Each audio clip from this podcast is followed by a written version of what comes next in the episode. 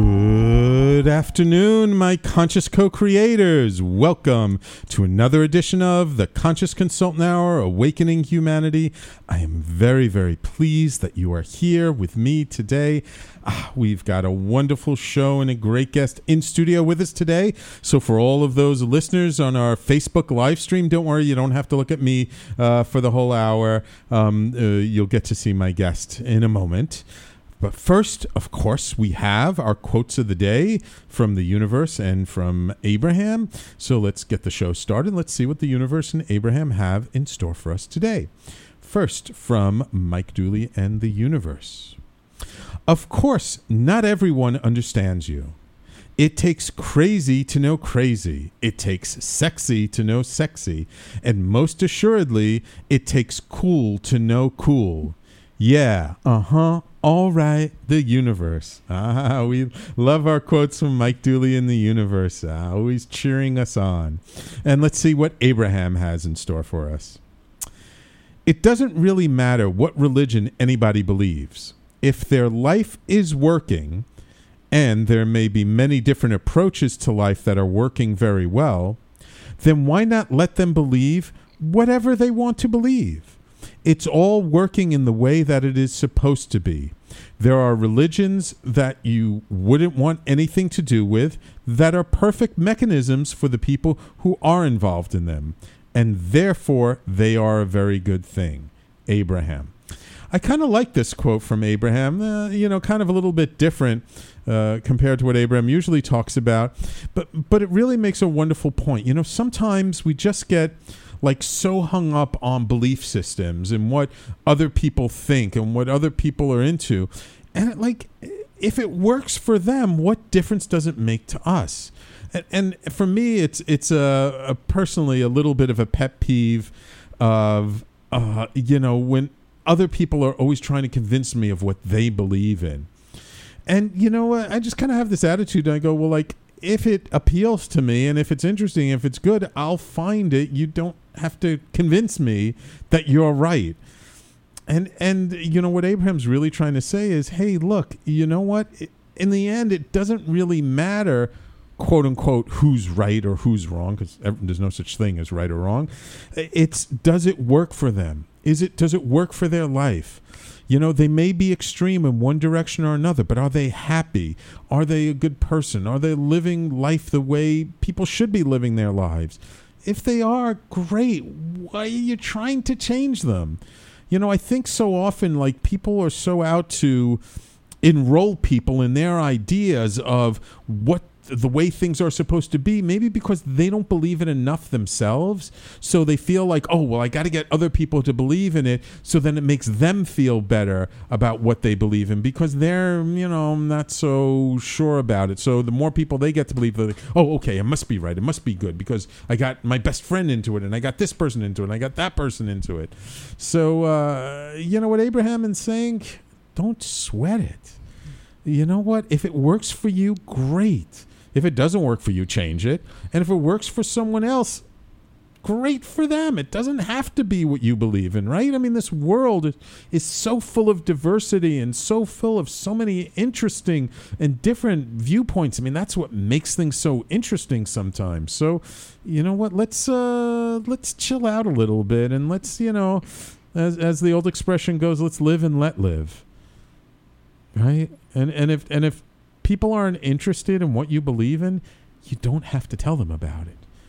If they don't want to know what's working for you, it's okay. You don't have to share. Save it for the people who are interested, right? I mean, why spend all that effort trying to convince somebody who doesn't want to be convinced when you could be talking to people who actually like you and believe in the same things and are interested in the same stuff, right? Isn't that a much better use of our energy than trying to convince people of things they don't want to be convinced of? I don't get it. Anyway, 2 amazing quotes today. Lots of fun stuff from the universe and from Abraham. I hope you enjoyed our quotes of the week. Of course, next week we'll have new ones in store for you today. And now it is my pleasure to introduce you to Cara Bradley, as I switch the video in our live stream. Oops. She's a little dark there. I don't know. And, okay. we'll see. This is Cara. So, in the final race of her college track career, author and mental strength coach Cara Bradley beat her personal best by a remarkable 6 seconds. Really? Yeah. That's like pretty cool. It's a lot. Wow. Until then, she had been an average runner hampered by pre-race jitters and self-doubt. But on that day, after a pre-race warm-up where she repeated the phrase, personal best, personal best, personal best, personal best, out loud, she was suddenly in the flow and buoyed by a sense of calm and confidence. Cara is now a passionate teacher of yoga, meditation, and fitness who has been in the trenches of personal transformation as a mental strength coach for over 3 decades at her Verge Yoga Center, retreats, corporate trainings, and with teams such as Villanova University and Penn State, and has recently wrote the book, On the Verge. Welcome to the Conscious Consultant Hour, Cara. Well, thank you. It's great to be here. It's wonderful to have you. Hold on one second. There we go. Now we can see you much better. And just a big shout out to a couple of our Facebook live stream watchers. Jane Tabachnik, my good friend Jane, introduced me to many wonderful people, and Gigi listening in. Thank you guys for listening. So Cara, this is like back in college. So were you always a runner? Like, did you like to run around the block as a little kid? Were your parents always chasing you saying like, Cara, slow down? Well, I think I started walking at 9 months. So that was a good sign that I was going to be a mover. I've been a mover my whole life. Ah, yeah. Wonderful. Yeah. Wonderful. And when did you start running track? Well, I was a figure skater first. Oh, a figure skater. My mom was a figure skater when she was very young. And actually, I credit figure skating for why she has not broken her hip at 96 years old. Because she has fallen down like more times in the last 10 years than I can count. And amazingly, all she ever gets is a little bruised. And like everybody else her age and younger who has fallen the way she has fallen, they've all like broken their hips, broken their leg, like all kinds of stuff. And I think it's because as a figure skater, you learn how to fall. Oh, yeah. I mean, I fell all the time. Yeah. So I started skating in Coney Island. And I skated my heart out. Oh, I wanted to go to the Olympics so badly. And finally, when I was 15 years old, my parents sat me down. They said, "So you're going to the Olympics?" And I said, I don't think so. They said, "Okay, good. Well, this is getting really expensive. So here's some track shoes. And why don't you pick up a new sport?" So I actually started teaching skating at the time, and then ran college track. And that's where I had this big epiphany of mine. So. Okay. Cool. So tell us about this epiphany. I mean, you'd been running for a while before you had this real breakthrough. I mean, beating your own record by 6 seconds. That's pretty good. So what happened for me was that I was an intense kid, but I wasn't super intense, right? I was kind of middle of the road in everything that I did. Okay. And so this last track race, I was at the University of Delaware. I was transferring to NYU. I knew it was going to be my last race. I was a sophomore, 19 years old, middle of the pack, mid-distance runner. Right. I did something different on that day. Instead of hanging out with my teammates and fooling around before the race, I took off on my own and started contemplating my short and very mediocre track career. And as a 19-year-old, I was talking to myself and I said, "Come on, let's just beat our personal best. Why not? Just go out on top for yourself." And so what I did was I ran very slowly, very rhythmically, was breathing in rhythm, and started to repeat personal best like a mantra. I didn't realize what was happening. I stepped onto the starting line in a completely different state of mind I'd ever been in before a competition, not just a track race. I remember everything vividly. I remember the smell, the colors, the sounds. I remember the gun going off and taking off. And I took off that day. I ran the 800, so that's 2 laps. I remember having one thought during that race, and that was when I passed our best mid-distance runner. Mm. And I remember thinking, wow, she must be having a really bad day. Mm. Little did I know, I was running the race of my life. I crossed the finish line in third place. My teammates jumped on me. I had no idea why until I looked up at the clock and I saw 6 seconds had been shaved off my personal best. And I thought first thought was, wow, I did it. Awesome. Good for me. And then like within a split second, I thought, are you kidding me? Are you kidding me? My last race, I decide to show up. I decide to tap my potential. And so from that day forward, I looked at that race from every angle. What did I do? What didn't I do? How did I step onto the track in this clear, confident, fearless state of mind? Where was the doubt and the fear that often dragged me down and held me back?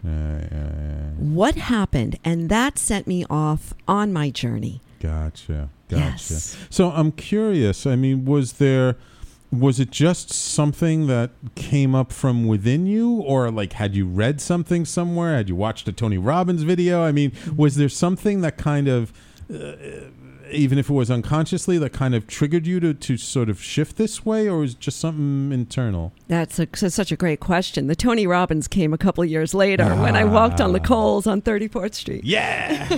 Me too. Yeah.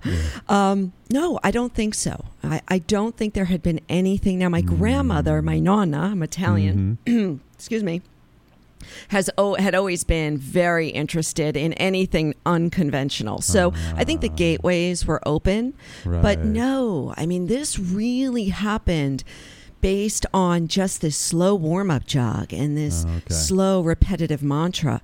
And so that's why, but here's the thing, it felt incredibly ordinary. This was what was so profound. I don't consider it a peak state. I really consider it a naturally occurring, clear state of mind that I know now is available to me all the time. And to you too, by the way. Yeah, absolutely. Wonderful. Okay, cool. You know what? I think we'll go out to the segment a little bit early because I think that's a good place for us to pause.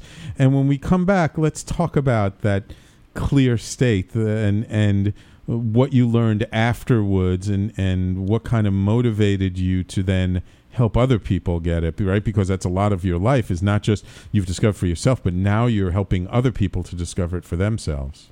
Exactly. Wonderful. So everybody, please stay tuned. You're listening to The Conscious Consultant Hour, Awakening Humanity. My guest this hour is Cara Bradley, author of the book On the Verge, and we will be right back.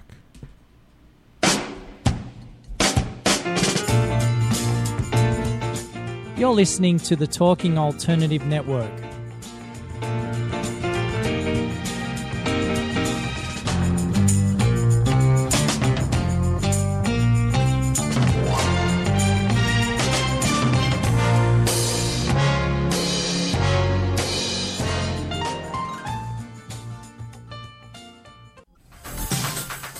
Hello, I'm JC. I'm Joan. And welcome to 21st Century Entrepreneur. We bring education, insight, knowledge, awareness, trouble, craziness, and fun. For you, the entrepreneur who's looking to build your business. And your community. Listen every Friday from noon to 1 Eastern on talkradio.nyc. And you can tweet us at 21st CE Radio or Talk Alternative.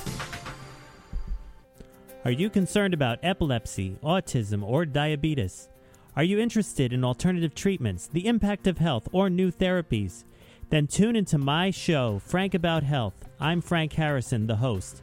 Tune in on Thursdays at 1 p.m. Eastern on talkradio.nyc, where you learn more about these illnesses, treatments, the social impacts, and create a dialogue with each other. That's Frank About Health, Thursdays, 1 p.m. Eastern on talkradio.nyc. Talking Alternative Radio, 24 hours a day.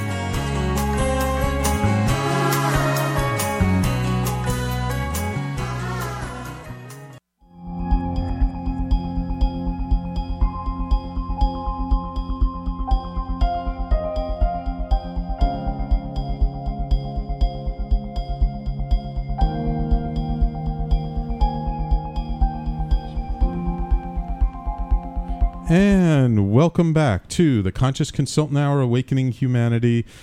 We're talking with Cara Bradley, author of the book On the Verge. Thank you, May. I see May Vu, one of my former guests, is listening to the Facebook live stream. I was just responding to your guest question about Facebook Live. Oh, I don't know, but May, if you have questions or comments, just type it into the comments field. You know, actually, this is for everybody. I mean, thank you, Gigi. Thank you, Jane, for listening. But if you guys have questions, you know, you could just type it into the comments field. I'll see it, and then I'll ask my guest, Cara, your question. So, Cara, as we were talking before, you were running your basically last track race of your college career, right? And then you basically sort of intuitively created a state where you were very clear, very present, ran the best race of your life and didn't even realize it until it was over. And then afterwards, you said you went back and kind of analyzed what had happened in so many different angles. How long did it take you to really fully understand afterwards what you had done? About 30 years. 30, just a little bit of time. Right. This state, I actually feel like I fell back into this state of being. And this is what's so amazing about being human, about having this incredible human experience, is that there is this state, this natural state of our being that's available to us always. Mm-hmm. And it's happening all the time. And we can talk about this a little bit more. Yes. But on that day, I fell back into this very ordinary way of being alive that gave me access to this strength and this confidence I didn't think, right? I didn't think I had. So you said before also that this was not a peak state. And for those of you familiar or not familiar with Tony Robbins, you know, he's really into like getting yourself into this peak state before you go out and do something so that you're doing your personal best. But you said this wasn't a peak state. Well, it didn't feel like a peak state. It didn't feel like, it felt very ordinary. It didn't feel like I had created anything or that it was going to go away anytime. It felt eternal. Okay. This was I felt more genuinely me than I'd ever felt. And which is one of the reasons why I don't really call it the flow state either. Because I've done a lot of research and a lot of my own experimentation with flow state. And so it has aspects of flow and in the zone. But I feel like it's much vaster than that. Interesting. And so you now teach like yoga and meditation. Is this something, would you call it in some ways like a quasi-meditative state? Sure. Yeah. Okay. And so afterwards you were looking at all of this and looking at, you know, what you sort of created for yourself. Were you then able to sort of recreate it or drop back into it for other things and other aspects of your life? Right. So I went on this journey, you know, looking for how do I do this again? Right. And not only how do I do it again, but how do I do it on purpose? How do I access this state? Exactly. Not by accident, like what happened to me on the track. Because I knew in that moment, boy, if I could do this again in all aspects of my life, I'm going to shine big time. And then that's what took me on the journey. So I went from, you know, walking on coals with Tony Robbins to sitting in sweat lodges to having the chakras cleared and you know, all the things that we do when we're on search, you know, in a search. We're on our path, and we're on that path. And so I really became a human potential junkie. Okay. Just looking for all ways to access. What does it mean to access my potential? Where is my potential? Why can't I access it all the time? And so I've been a big questioner. Right. So I have to ask you, did you like completely annoy all your friends and family at the time? Did they think like you had lost it? Like what happened to Cara? She was like so normal before, now she's crazy. Well, I still do. I think I really annoy people. Sorry. You don't annoy me at all. I love it. I love having people like you in my life. I've had more than one boyfriend say to me, you're just never going to be satisfied. And I'm like, I guess I'm not, because I just want to Just live this life, boy. Well, you know, the answer to that statement is, and what's wrong with that? And what's wrong with that? Yeah, absolutely. Yeah, good one. Yeah. So, what were you doing at the time? Like when you graduated college, what were you doing just to support yourself while you were on this search? Because you don't make a living by searching about your potential. Right. Oh, that's a great question. So when I graduated, I became an investment banker because that's what you do when you're at NYU and you're in New York City. And yes, so, absolutely. Right. And so I did that for a few years. And I remember my little cubicle, I looked out on Central Park and I saw the whole, just about the whole park from my window, and I kept thinking during the day, like, what are those people doing out there that they could be out there during the day? Yeah, and I'm in here inside, like I got to be out there, right? And so I ended up quitting my job, dropping out of my MBA program, and I went back to teaching figure skating. Oh, yes, in New York City. Wow. My poor parents. I went from 60 to zero. Yeah, I bet. But I fell into. Well, good for you for having the courage to do that. Yeah. Well, I mean, at 23, it was like, what the heck? Let me just do this. Yeah, do it now before you have too many responsibilities, right. And then it becomes more difficult. Yeah. Right, because it just wasn't answering it for me. Right. You know, it just the money I wasn't interested. You know, just that interested. So, I got involved with Rollerblade at the very beginning of the whole rollerblade scene. Yeah. And I ended up teaching rollerblade and performing for rollerblade for a bunch of years worldwide, just doing these hip hop shows on rollerblades. Oh, cool. And teaching, putting together programs. So the figure skating, you know, that my parents made me hang up my skates at 15 actually started to pay the bills. Did you go back to them and say, see, that actually was a good investment? That's right.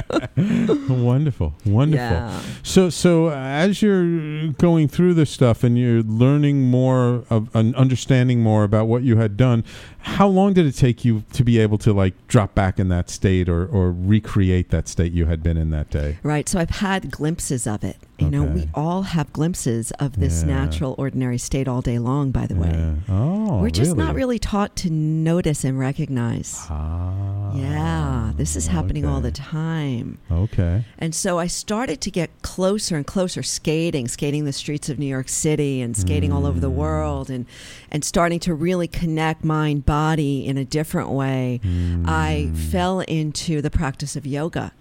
Okay. And then into the practice of meditation. And now I was getting close. Yeah. Now I was able to have a practice, a predictable practice that I could work with every day that would help me to start to experience and become familiar with myself beyond busyness, beyond thinking, right? Beyond doubt and fear, sort of like I felt on the track that day. Right. Yeah. So you say this is something that we can access at like any time, and we're just not taught to recognize it. But even with yoga and with meditation, it's more you're taught to create a state, but that doesn't teach you necessarily to recognize something that's naturally happening throughout the day. When did you really get that sense that like, oh, this is not just something you put yourself into, this is something that you can be in throughout the day when you're not meditating and not doing yoga? Oh, that's great. Yeah, because this is exactly what gets me going and exactly why I teach, right? I'm not interested in really teaching people yoga poses. I mean, yoga poses are great, you know, and they're fun to play with and they do have their values. Right. What I'm more interested in is helping people to experience and recognize what's actually happening during a yoga pose. So we use these poses just as we use a breathing tool or we use different exercises to help us show up and look at ourselves, right? So I'd love to explain to you, if I may, what the Verge is, because I think that'll help me and help us all understand. Okay, so before we get to that, then, you titled your book On the Verge. Right. What do you mean by that? Yeah. So years after my race, maybe 6-7 years after, 8 years after, my husband, then I got married, and my husband went and spent some time in the Amazon. in the Ecuadorian Amazon with an indigenous community. Wonderful, yeah. Wonderful. You know, I'm practicing a shamanistic lineage. It's Peruvian, but yes, I'm very familiar with those traditions in general. Excellent. Yeah. Okay, so maybe you can help me out here too. Certainly. So when he was down there, he recognized that when they were sailing down the rivers, mm-hmm. the different tributaries, the indigenous people that he was with, they would often stop at these different spots of land mm-hmm. where rivers met, where mm-hmm. ecosystems collided. Mm. And when he came home and he did some research, he found out that these places on this spot of land where ecosystems collide is actually where nature thrives. Mm. There's the most diverse amount of species and just the most abundant plant life and wildlife. These places are called the Verge. Oh. And so when he said that, my eyes lit up. Okay. I said, oh my God, is there a verge here? Is there a verge near me? What would it feel like being the human potential junkie that I was? How would it feel to stand on the verge, to be there? And so this got me really thinking, like, where do we thrive? Mm. So I can tell you from an energetic perspective. Yes. Why that happens, or one of the explanations I've heard of why that happens. So there are these things that run throughout the earth about 6 feet under the ground called ley lines, which, you know, people have mapped out that, like, a lot of these ancient sacred sites, if you look at them from a broad enough perspective, they, like, line up over thousands of miles of distance. And then there are different people have tried to sort of measure and map sort of these ley lines and how they go around the earth. And people who are energetically sensitive can often sense them or feel them. It's sort of, and I had this experience myself for the first time. Not for the first time, but recently I had this experience. A friend of mine who has a farm upstate New York near Goshen, there's like the house on one side of the street and the farmland on the other side, and there's a trail that goes all the way through the farmland, some of it's wild, out to this little river that cuts through the property. And I was on my way walking through the trail, and I'd walked this trail before, but then all of a sudden there was this area where there's this like little bump in the trail, and I stopped for a second. I felt like I walked through a wall or like a membrane of some kind. And then I looked to my right and I looked to my left, and there was a line of trees, like not right next to me, but there was one in the distance there and another one past it further to the right. There was one on the left and another one on the left and a third one on the left and a fourth one on the left. And then all of a sudden it struck me, there's a ley line here.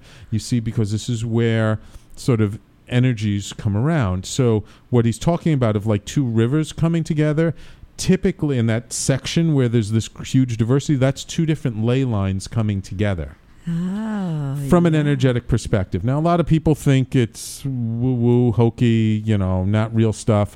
But again, if it makes sense and you can see it in different places, maybe there's something to it. Yeah, I love it.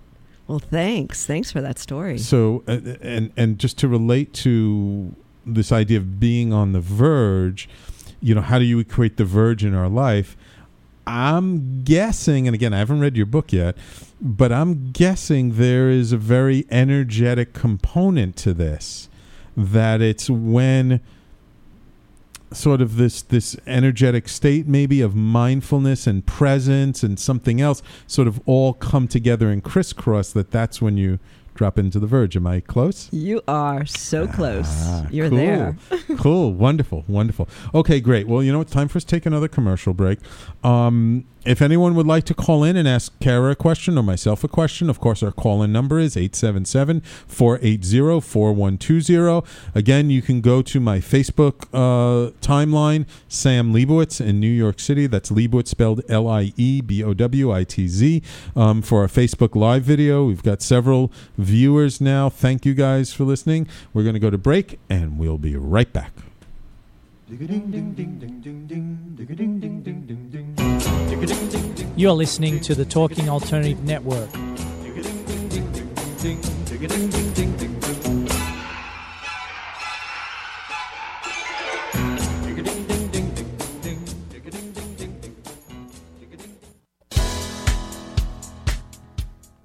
Hi, this is Rob Kay. And I'm Callie Alpert. Are you looking for a show where people talk about real stuff like life, love, the pursuit of being yourself? Well, then you have come to the right place, because the Rob and Callie Show is doing just that.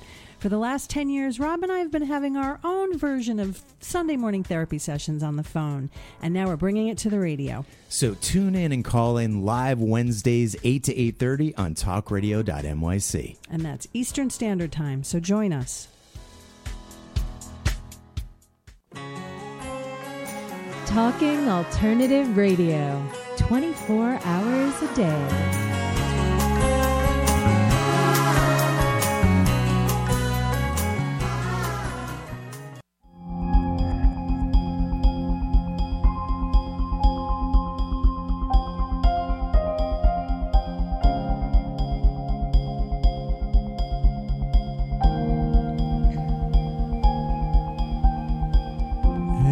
Welcome back to the Conscious Consultant Hour, Awakening Humanity. We're having a wonderful conversation today with Cara Bradley, author of On the Verge, and we're just getting into what is On the Verge. So you spoke last segment about how, you know, the verge is sort of this nexus between two tributaries of a river coming together where there's extreme biodiversity and lots of plant and animal life and stuff. So how does that relate to this experience that you had of dropping into the state or being aware of this state where you were able to do your personal best?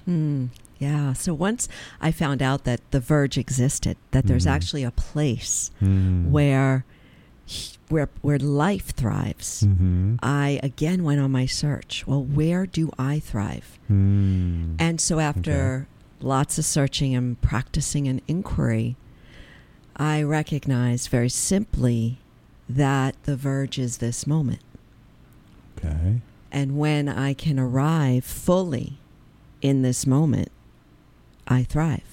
Okay. And what happened to me on the track so many years ago, was that I had just dropped into presence completely. Okay. And when I can wake up, show up, it's the subtitle of my book, Wake Up, Show Up, and Shine. When I can wake up to this moment, show up fully, open and available, I shine. We shine. We access the intelligences coming through us all the time. Yeah. It sounds almost like Eckhart Tolle's experience on the park bench when he experienced that moment of truly being present in the now, when all of a sudden everything shifted and changed for him. Yeah, that's right. Yeah, very influential book in my life for sure. Ah, okay, cool. Yeah. So we like the same kind of folks. So once you're able to kind of distill this crystal bit down of like its real presence, how then were you able to, especially in our world where there's so much distraction and so many things plugging for our attention, were you able to just drop into the presence, or did you actually have to develop some tools or some practices or something to really help you to be present, to be able to get back to that potential? Right. Yes. Moving my body.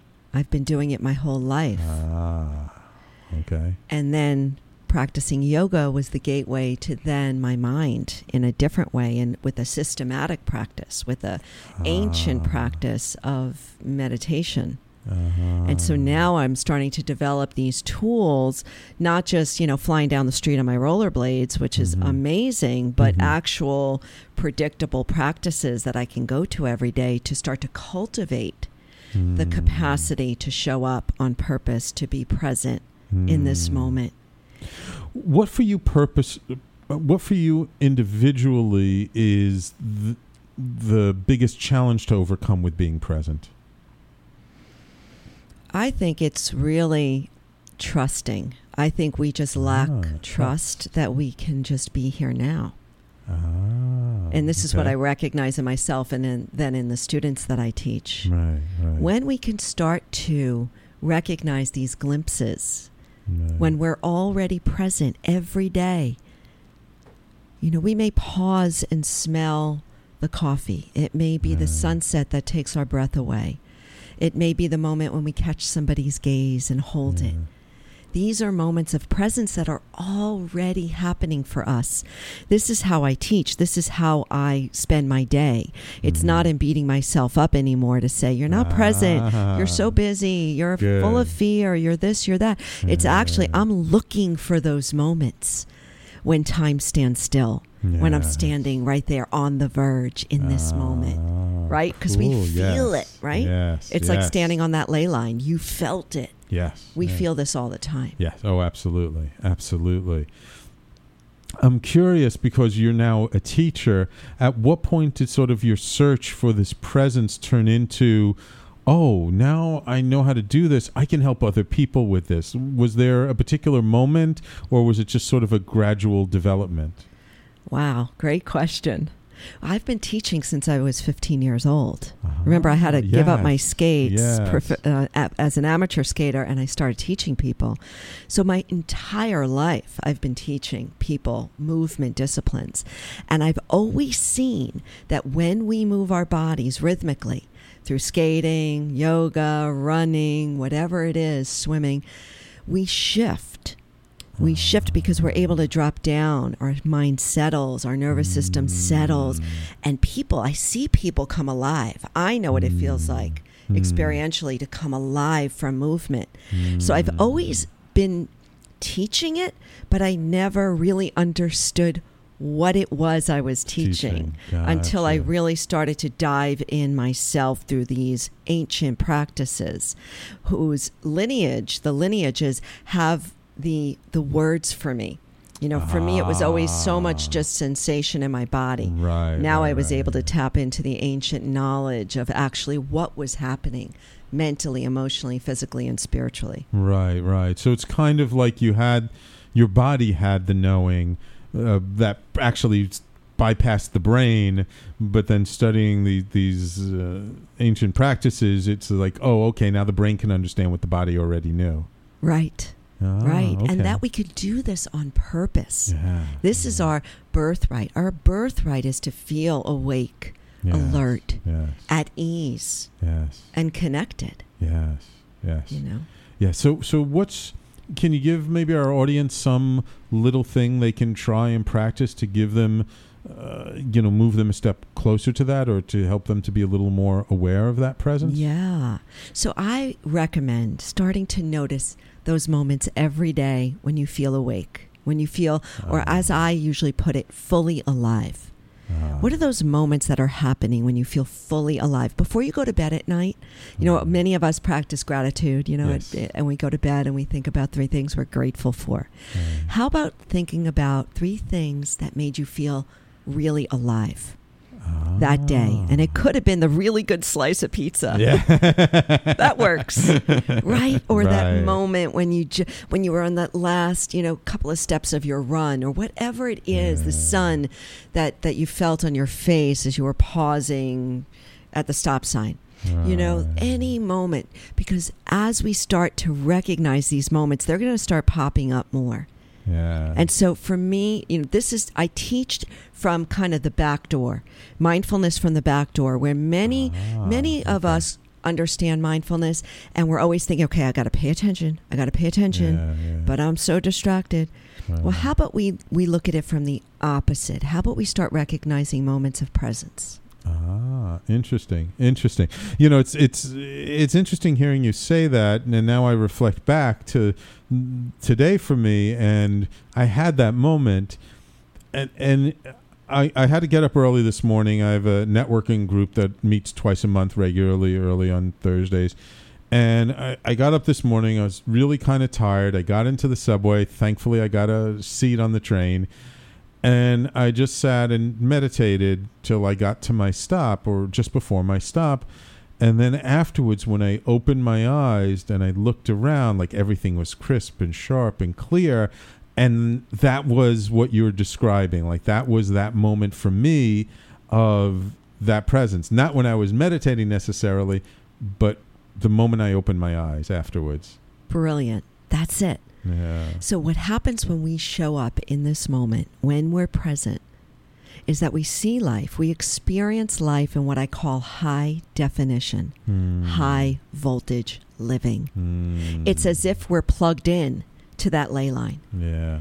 When we're present, the smells are stronger, tastes are more distinct. Everything that you see is brighter, more vivid. This is how we can walk through the world from a state of presence and a wakefulness. Right. So thank you for saying that. That's spot on. Yeah, thank you. Thank you. I'm curious, what sort of was the impetus for you to just finally decide to write a book? Because, I mean, you're already teaching, you're already working with people. Why did you decide to write a book? Well, I felt like it was in me to speak in a broader to a broader audience, but also as a yoga teacher. I mean, many of you out there probably, practice yoga. The teacher only gets sound bites. I only have 5 breaths in each pose to speak to students before I've got to move them to the next pose. And I don't want to talk their ear off the entire class.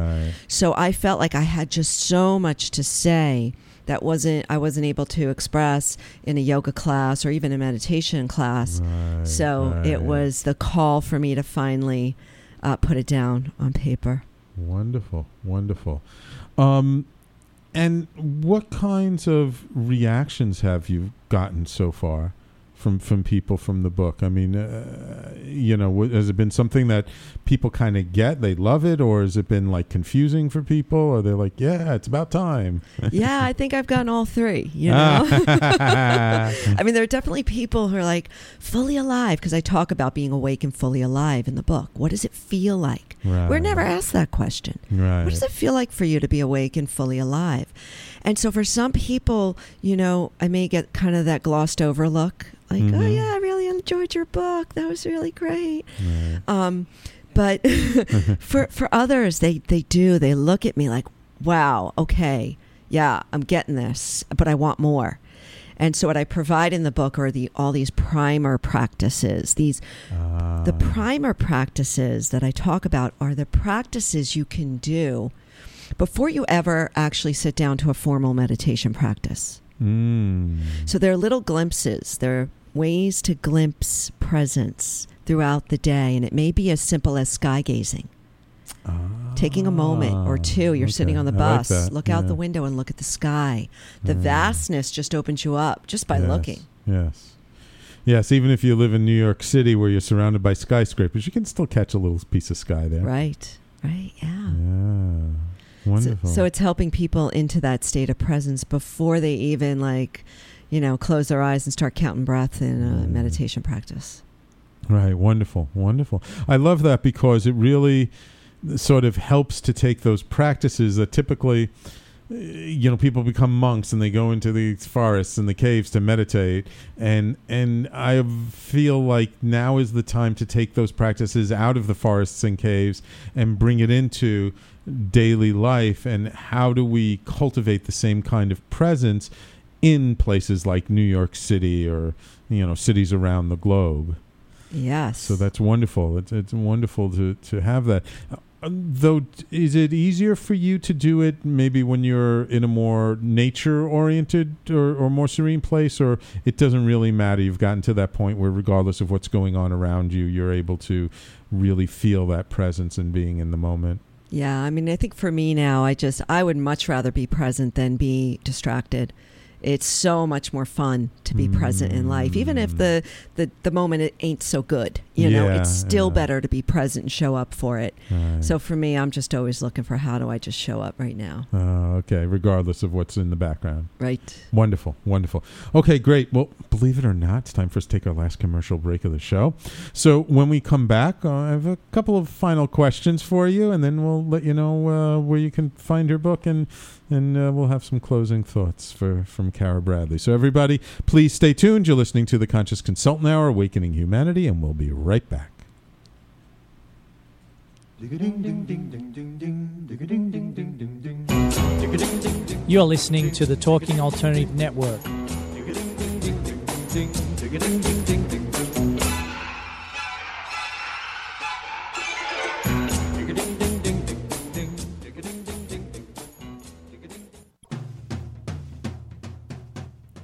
you into comics, movies, and pop culture at large? What about music and TV? Then you're in for a treat. This is Michael Dolce, your host on TalkingAlternative.com. I've been professionally writing comic books, screenplays, and music articles for almost 15 years. Catch my show, Secrets of the Sire, at its new primetime slot, Wednesdays, 8:30 p.m. Eastern, and get the inside scoop on the pop culture universe you love to talk about. For more info, go to secretsofthesire.com.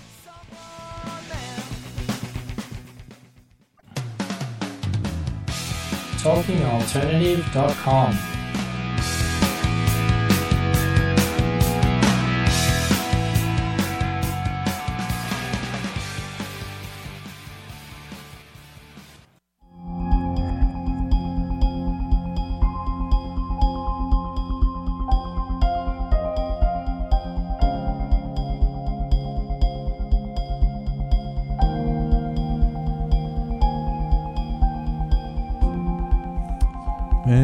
Welcome back to the Conscious Consultant Hour, Awakening Humanity. We've been speaking this hour with Cara Bradley, author of the book On the Verge. So, Cara, we've been talking about really being present to your life, recognizing those moments when you're here fully, and I guess kind of keeping track of them and reminding ourselves of like, oh, this is a way when I'm in this situation, I tend to be more present. I'm more with it. I'm more here. So I'm curious what kind of advice you would have for people who are going through extreme emotional upheaval about being present, because sometimes, you know, people are like, oh yeah, well, when things are fine, I have no problem. But, you know, when my boyfriend breaks up with me or, you know, when I lose my job, you know, that's really uncomfortable and difficult and painful. And I can't be present when that stuff happens. Mm-hmm. Well, I guess, what's the choice? I mean, I like when you put it that way. Right? What is the choice? You know, Pema Chödrön said, I love her. She said, we keep missing the moment that we're in. Mm. Right? To me, that like woke me up. I was like, whoa, I don't want to miss my life. I know it's not, and I know it's going to be shorter than I want it to be, regardless. Yeah. So even if we're in the middle of chaos, to try to numb ourselves so that we miss precious moments, right? We can't get these moments back. So I know that's easy for me to say, you know, when life is calm, right? Because who wants to sit in the uncomfortable and the unfamiliar?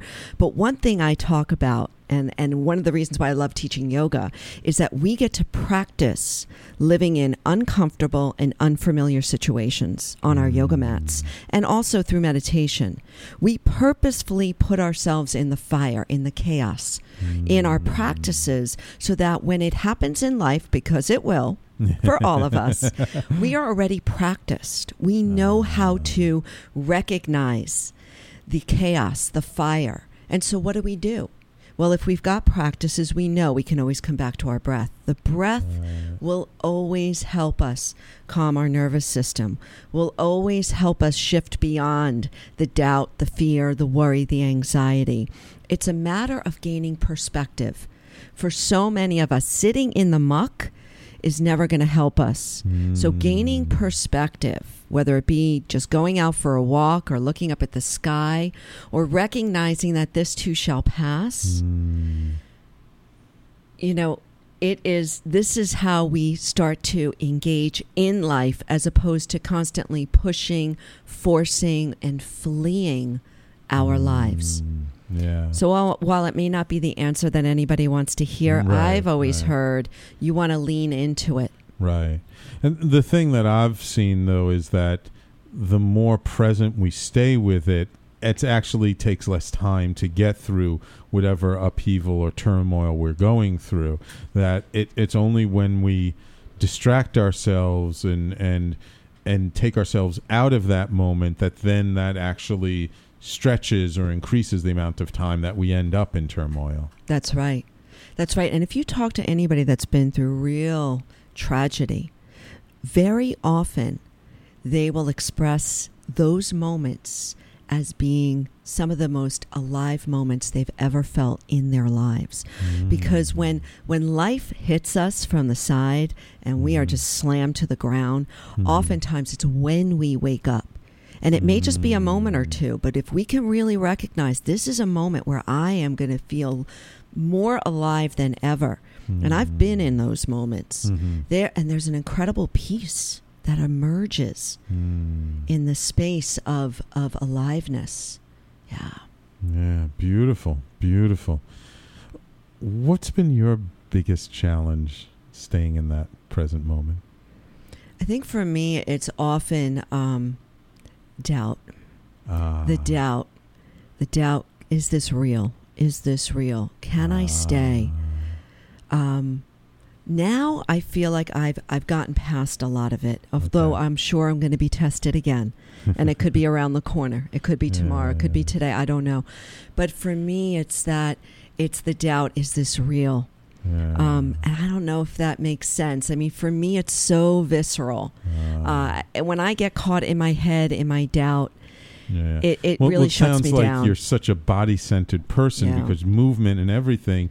So it's like when you get in your head, all of a sudden the mind starts chattering, and that's kind of what does it for you. Though when you say getting tested, I'm just going to work on your language a little bit, because I don't believe life tests us. I believe it's as we expand and grow, we're able to handle bigger and better challenges, so they just naturally occur, because now we're at the point, whereas maybe 10 years ago we might not have been able to handle that challenge, so now we are, and so it's just the next natural step in our evolution. Yes, thank you for that. No, that's great. I know when I was writing my book, I went through many times of who am I to be saying this? I mean, what I'm saying is, it's pretty big stuff. I'm pretty bold in a lot of ways to say, listen, we are already awake and alive.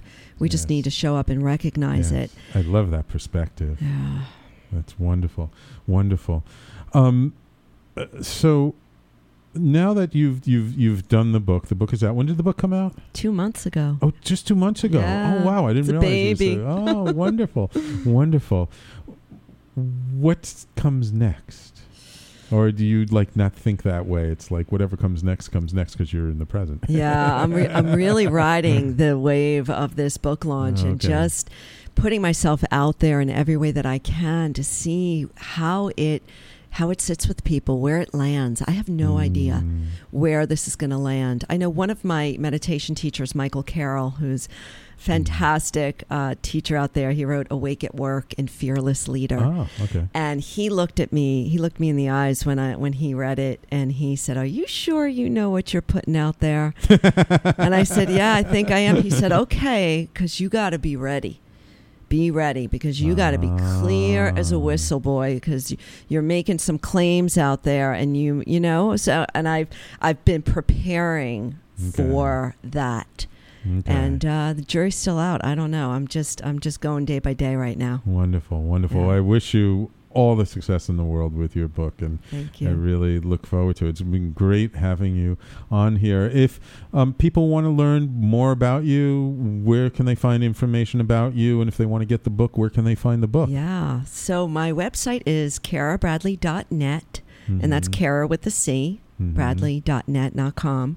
I also have a free app that's associated with my book. Yeah, really wonderful. Exciting. It has audio practices, video practices called On the Verge. It's on the App Store now. It's coming out on Android in like 2 weeks. Oh, okay. Yeah. So On the Verge is the app, and the book is On the Verge, Wake Up, Show Up, and Shine. Available everywhere. I also did an audiobook. I read it. That's on Audibles. Cool. Yeah. And great. So, just out there on social media all over the place, and just trying to connect with people. So I'd love to hear from you all. Wonderful. So I'm just curious, in your personal life, have things shifted from where you started, where everyone thought you were a little crazy for being such a human potential junkie, to now are they saying, "Oh wow, Cara, you got some good stuff here"? Yeah, I think so. But the thing is, I've got so much more. Oh yeah, great. All right, well, you can come back on when you get your next book done, okay? It's never ending. No, it's not. Yeah. It is because human potential is never ending, isn't it? That's right. Absolutely. Yeah. Who do you look up to? Who inspires you? Wow. I'm stumped. I've got so many people that I follow and that I love, that I'm reading. I love anybody that provokes and prods and pokes holes in our belief systems. Okay, so who's somebody who's written something that like blew your mind? Like Krishnamurti. Oh, Krishnamurti. I love Jay Krishnamurti. I love Krishnamurti. I love provokers like that. I follow Adyashanti. He's a meditation teacher who kind of turns things around for people. Eckhart Tolle was one that I love. And I love the ancients and the mystics. Yeah. Very into mystics as well. Yeah. Okay. Wonderful. Wonderful. Well, great. Well, thank you so much, Cara, for coming on the show today, especially for coming into studio all the way from Philly. Yeah. Always nice to have people in here. Thank you, Sam. It's been great. Yeah. Thank you. Wonderful. Anyway, and I also just want to take a quick moment to thank all of my Facebook listeners. Got to get the light out of the way. So yes, thank you all for tuning in on the Facebook live stream. I will be back next week, I believe. Who's my guest next week? I don't know my guest next week, but I think they might be in studio. So we'll probably do a live stream. And I can't announce it just yet because it's not set up. But guys, like, stay tuned. Sign up for the newsletter because I think I might like just have a really big name coming on my show in July. Somebody who is a very, very well-known spiritual teacher who's coming back to New York City, and a friend of mine said she was going to help me get her on the show, knows her personally. So once we know that's going to happen, I'm going to let you all know. So if you are not getting our newsletter, please go to the website, talkradio.nyc, and sign up for the newsletter. It comes out twice a week, just lets you know what the shows are going to be about. So this way, when we have a big announcement, you'll be the first to hear about us. As well, please go to Facebook and like our Facebook page, which is facebook.com/talkingalternative, just strung together as one word. And, join the community. It's been great having some of you there during the Facebook live stream, the video. Make sure to post links to the video afterwards. Coming up next, we're going to be restreaming a show from Frank About Health. Yes, he took off last week, but he's going to be coming back, and he'll start having live shows again starting next week. So everybody, thank you for listening, and we'll talk to you next week.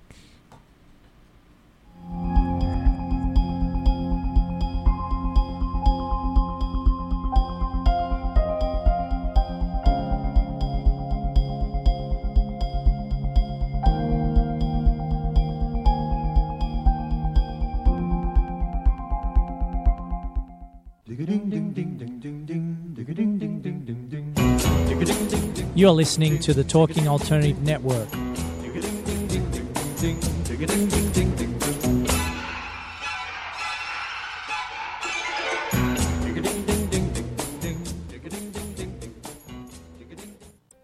Are you concerned about epilepsy, autism, or diabetes? Are you interested in alternative treatments, the impact of health, or new therapies? Then tune into my show, Frank About Health. I'm Frank Harrison, the host. Tune in on Thursdays at 1 p.m. Eastern on talkradio.nyc, where you learn more about these illnesses, treatments, the social impacts, and create a dialogue with each other. That's Frank About Health, Thursdays, 1 p.m. Eastern on talkradio.nyc. Are you into comics, movies, and pop culture at large? What about music and TV? Then you're in for a treat. This is Michael Dolce, your host on TalkingAlternative.com. I've been professionally writing comic books, screenplays, and music articles for almost 15 years. Catch my show, Secrets of the Sire, at its new primetime slot, Wednesdays, 8:30 p.m. Eastern, and get the inside scoop on the pop culture universe you love to talk about. For more info, go to secretsofthesire.com. Hey, all you crazy listeners. Looking to boost your business? Why not advertise on Talking Alternative with very reasonable rates? Interested? Simply email at info@talkingalternative.com. Talking Alternative.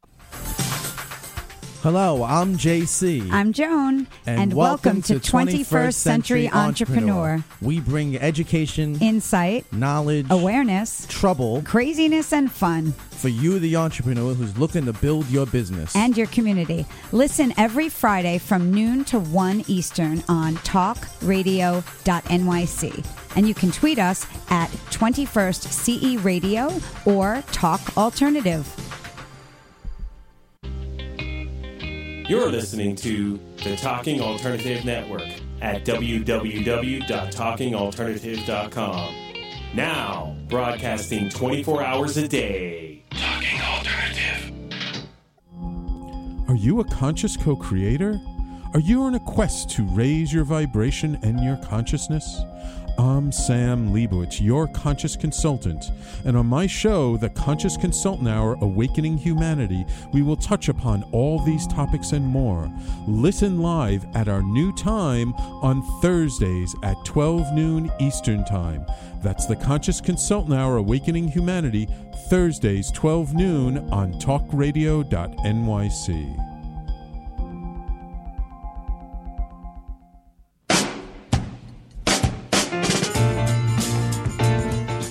You're listening to the Talking Alternative Network.